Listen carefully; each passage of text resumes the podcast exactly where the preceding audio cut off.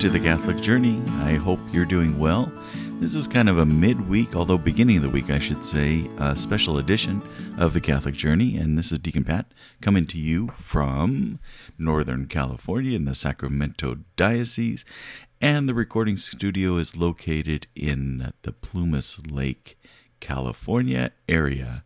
It's a beautiful day today, blue sky, slight uh, breeze out there, um, which is great for California because that breeze is uh, whisking away the uh, smoke, and so it's a clear day.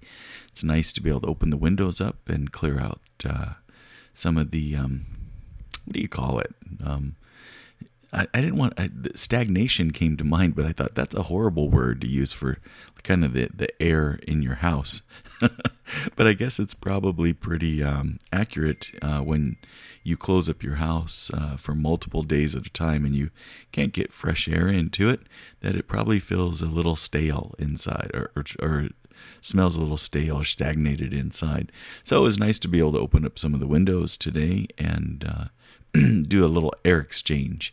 We do have a whole house fan as well, and uh, it's nice to run that because it kind of speeds the process up. Um, but I didn't do that today. We just opened some of the windows and let the uh, breeze kind of float through, which was really kind of nice. Well, I wanted to uh, spend a little bit of time talking about something that I think is um, pretty profound, um, pretty pervasive. Uh, and I don't know that many people are really recognizing it. And uh, I call it the uh, COVID. Oh, I now just I just lost it from my mind. Um, uh, oh, COVID fatigue syndrome. that's uh that's my word and i think it's it's pervasive and if you really think about what's happening you know when covid hit in the beginning um there was a lot of effort to try to get in front of it and to do as much preventative measures as we could. And, and I do remember when we decided, uh, not we, I had no voice in it, but it was decided that they were going to shut down pretty much everything the economy, everything, have people um, in shelter at home. And we were going to do that for two weeks, two or 15 days, something like that. And that was going to be able to help us um, get in front of this and uh, kind of slow down uh, the progression of the uh, transmission. And um, and I thought, man, 15 days, that's going to be a long time. Well, gosh, when was that? It had to be in, was it in March? I'm, I'm not sure exactly, but it was the beginning of the year. And look where we're at now. We're in October. This thing has gone on and on and on. And um, life today is nothing like it was back in January and February. And just think of the amount of the stress that people are enduring. Um, some of us are lucky enough to have jobs that we've been able to continue to work, but many people, uh, their jobs were affected tremendously, and some lost their jobs. Many of these people that work for themselves, it's it's uh, it's been devastating for them, and um, even even the people. Well, let me jump over to parents for a minute.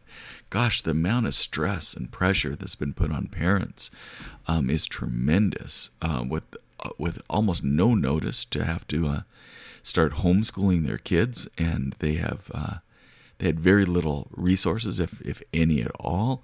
Um, it just upset their life um, tremendously.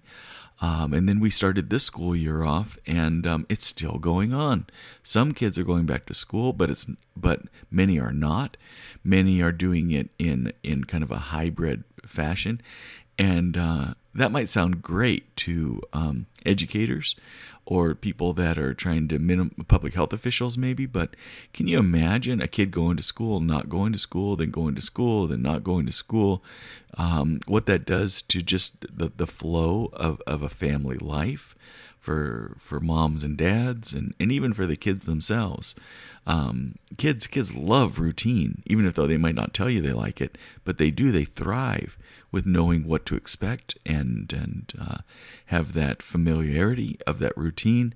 And um, gosh, it's just been um, so unstable for so long now. You know?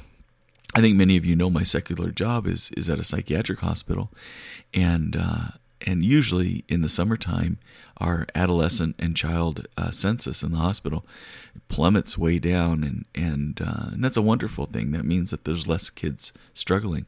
Well, um, that never happened this year um, because of COVID and the stressors that are happening. Our our our children's wing, our adolescent wing, um, has been full all summer, and um, and it's overflowing now. We we fill every single bed uh, in the hospital, and there's still many many children waiting in the emergency rooms. It is it's just been devastating. And how many of you out there, um, you know, are are trying your very best, um, trying to keep optimistic, but you find yourself starting to feel really just tired and, and worn down and maybe your optimism is is is starting to fade and you have some pessimistic you know thoughts uh, invading your your mind and um, and you know we don't really see much um, light at the end of the tunnel. Um, I know I mentioned to anyone that follows the podcast, you know that recently I was talking a little bit about the COVID uh, virus, the China virus, and how it um, has been politicized. And I think I still believe that to be true um, in so many ways. But let's just take the political side out of this. Um, we've had a devastating impact on our culture, on our lives um, from this virus, and we we still haven't seen what the ultimate economic effect that this has had on us. I heard, um, gosh, I was listening to something the other day, and I heard that I think is it sixty percent of businesses will not reopen um, after you know after this COVID because they've gone bankrupt and they've just dissolved sixty percent. Um, that that's that's just devastating. Think how many think how many lives have been uh, affected by this virus, and um, and just what it's done to our relationships and and uh, so many other issues. So that's what getting back to COVID fatigue. I I think I think we're many of us are struggling from that. So I think it's worth taking a few minutes and really thinking about how are we going to try to combat that? How are we going to how are we going to try to combat this this COVID virus fatigue that so many of us are suffering from?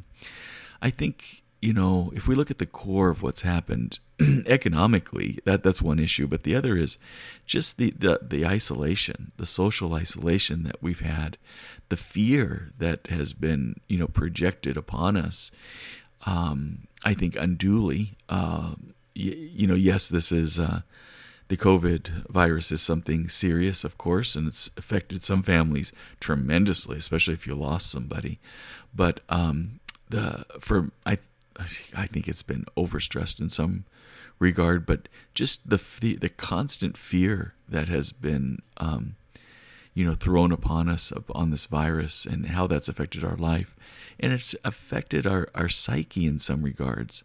For so you know, for many of us, you've had this ongoing barrage of of media on you about just how you should be frightened and and how horrible this is and how it's so unsafe even to leave your house. And you know it's funny i when i drive around sometimes i see someone walking their dog and they have a mask on and there's nobody around. There's nobody within a half a mile of them. What the heck are they doing wearing a mask when there's nobody around and you're in the open air, it makes no sense. To me, that was a, a complete uh, representation of this unjust fear that's been just perpetuated on on the culture here.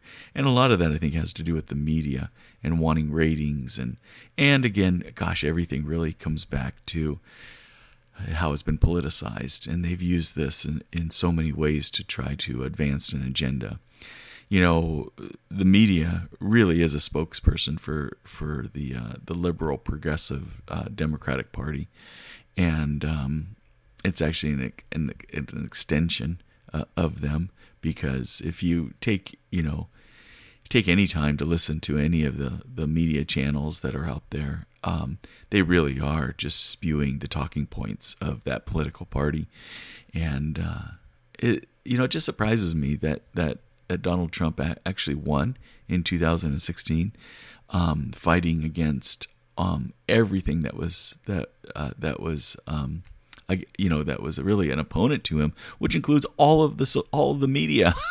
I guess it was because there's social media out there that that um, it, it, I guess in theory it is is unbiased, um, but but that's not true anymore either. I guess it's been proven um, on on many levels how um, these big conglomerates, uh, social media forces are filtering things out, and um, and they're biased as well. So, gosh, oh my, you know, we have this election coming up in, um, I think it's in three weeks from tomorrow, is coming, and uh, be very interesting to see how that turns out.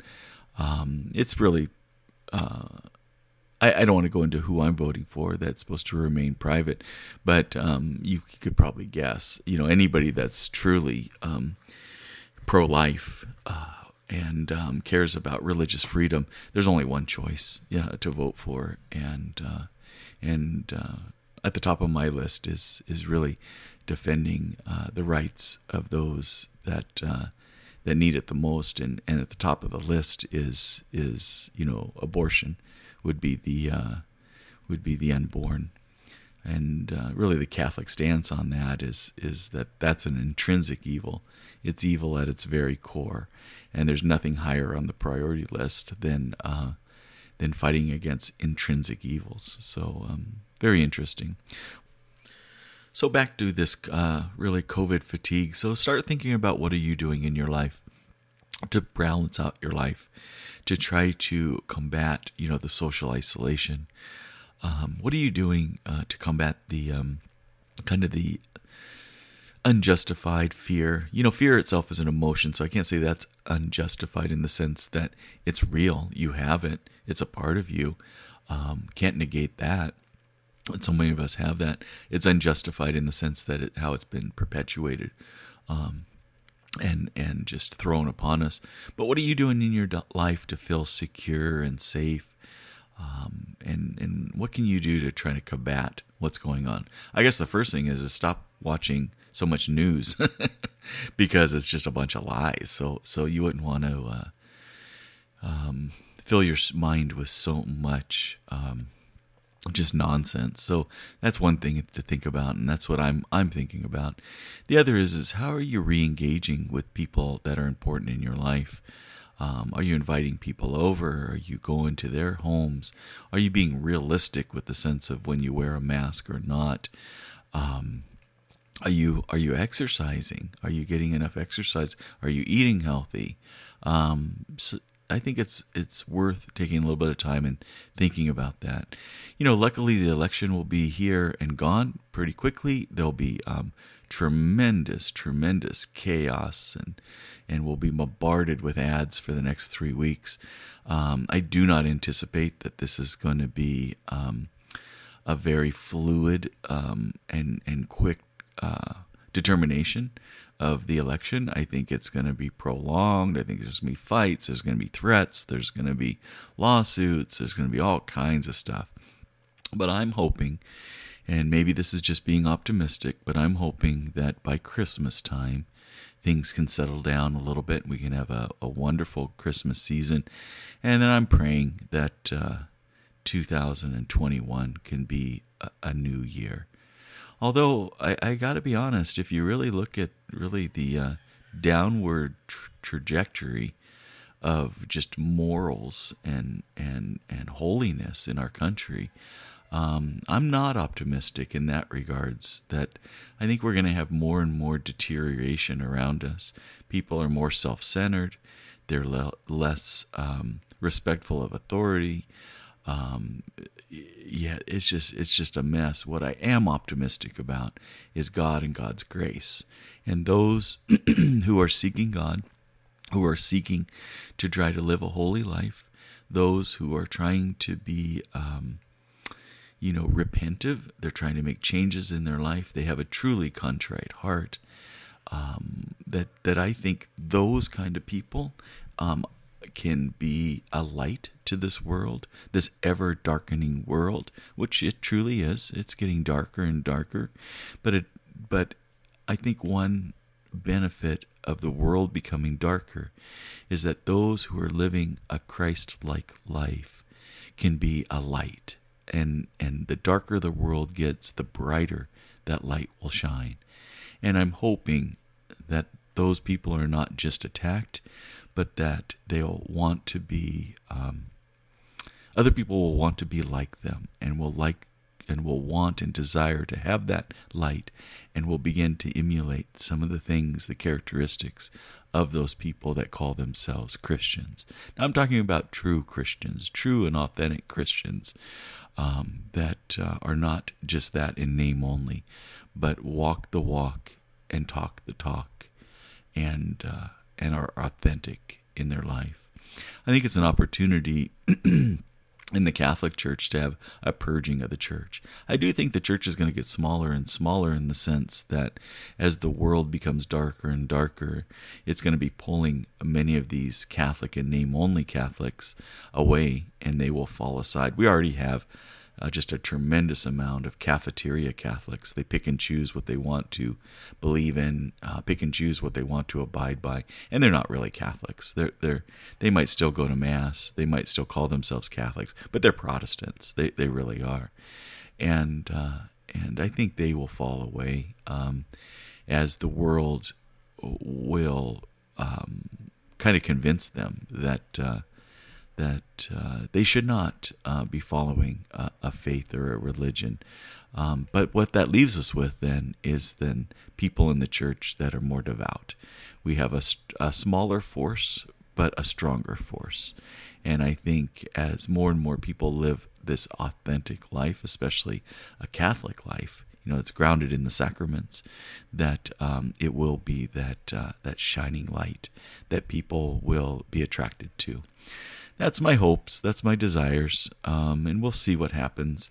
it doesn't really matter what I think. God, God's in control, and we know how the outcome is. Is uh, for those who um, have accepted Christ as their Lord and Savior, and have lived a good Catholic life using their free will to make choices that that are just really grounded in the faith and the Catholic and the Christian way of life, that um, they will be rewarded um, at that day of judgment, and those who have not uh, will be cast away into the darkness, um, which we call hell. And it's pretty straightforward that way. And uh, the ordinary way, I believe, um, to live out your faith here on earth is the Catholic way. Obviously, I'm a Catholic deacon, and that's the uh, that's the that's really uh, the faith and religion that was established for us um, by Christ.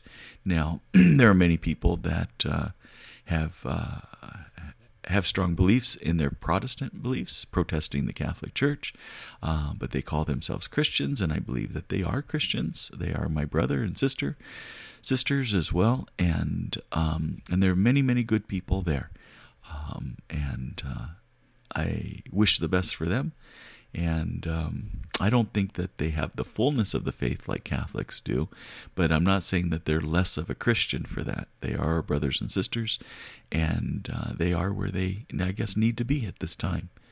And uh, I wish them well. And uh, I would wish them that they come over to the Catholic Church and can have the fullness of the faith because we have all the sacraments that Christ uh, initiated and which really helps us uh, to live that deep, deep, deep um, uh, Christian life, and uh, it's the ordinary way. I guess the Protestants we'd call the extraordinary way, um, but uh, but you know the Vatican II. When it came out, they they clearly uh, uh, designated that uh, Christ, Christians of the Protestant persuasion are our brothers and sisters, and and we need to look at them that way. And I do. I have a lot of friends that are Protestants that are good, holy people. Um, some of them are are much better Christians than and then uh, people I know that are Catholics. they embrace the Christian faith uh, uh, very fervently, and uh, they love Christ and they know Christ. Um, and that's a wonderful thing. I do pray for those that I know of on the Catholic side that are not embracing their faith because they're missing so much. They have such a gift of all the sacraments uh, that that uh, we enjoy as as Catholics, but some of them do not understand the fullness of, of what they're not taking advantage of. And I pray for that. I pray that they will someday do that. And I guess that's part of my job. my job is to try to teach that as well. Okay, well, I just wanted to say hello and check in with you all, and I hope you have a wonderful day, and uh, God bless you. May God forever keep you. Till we talk again.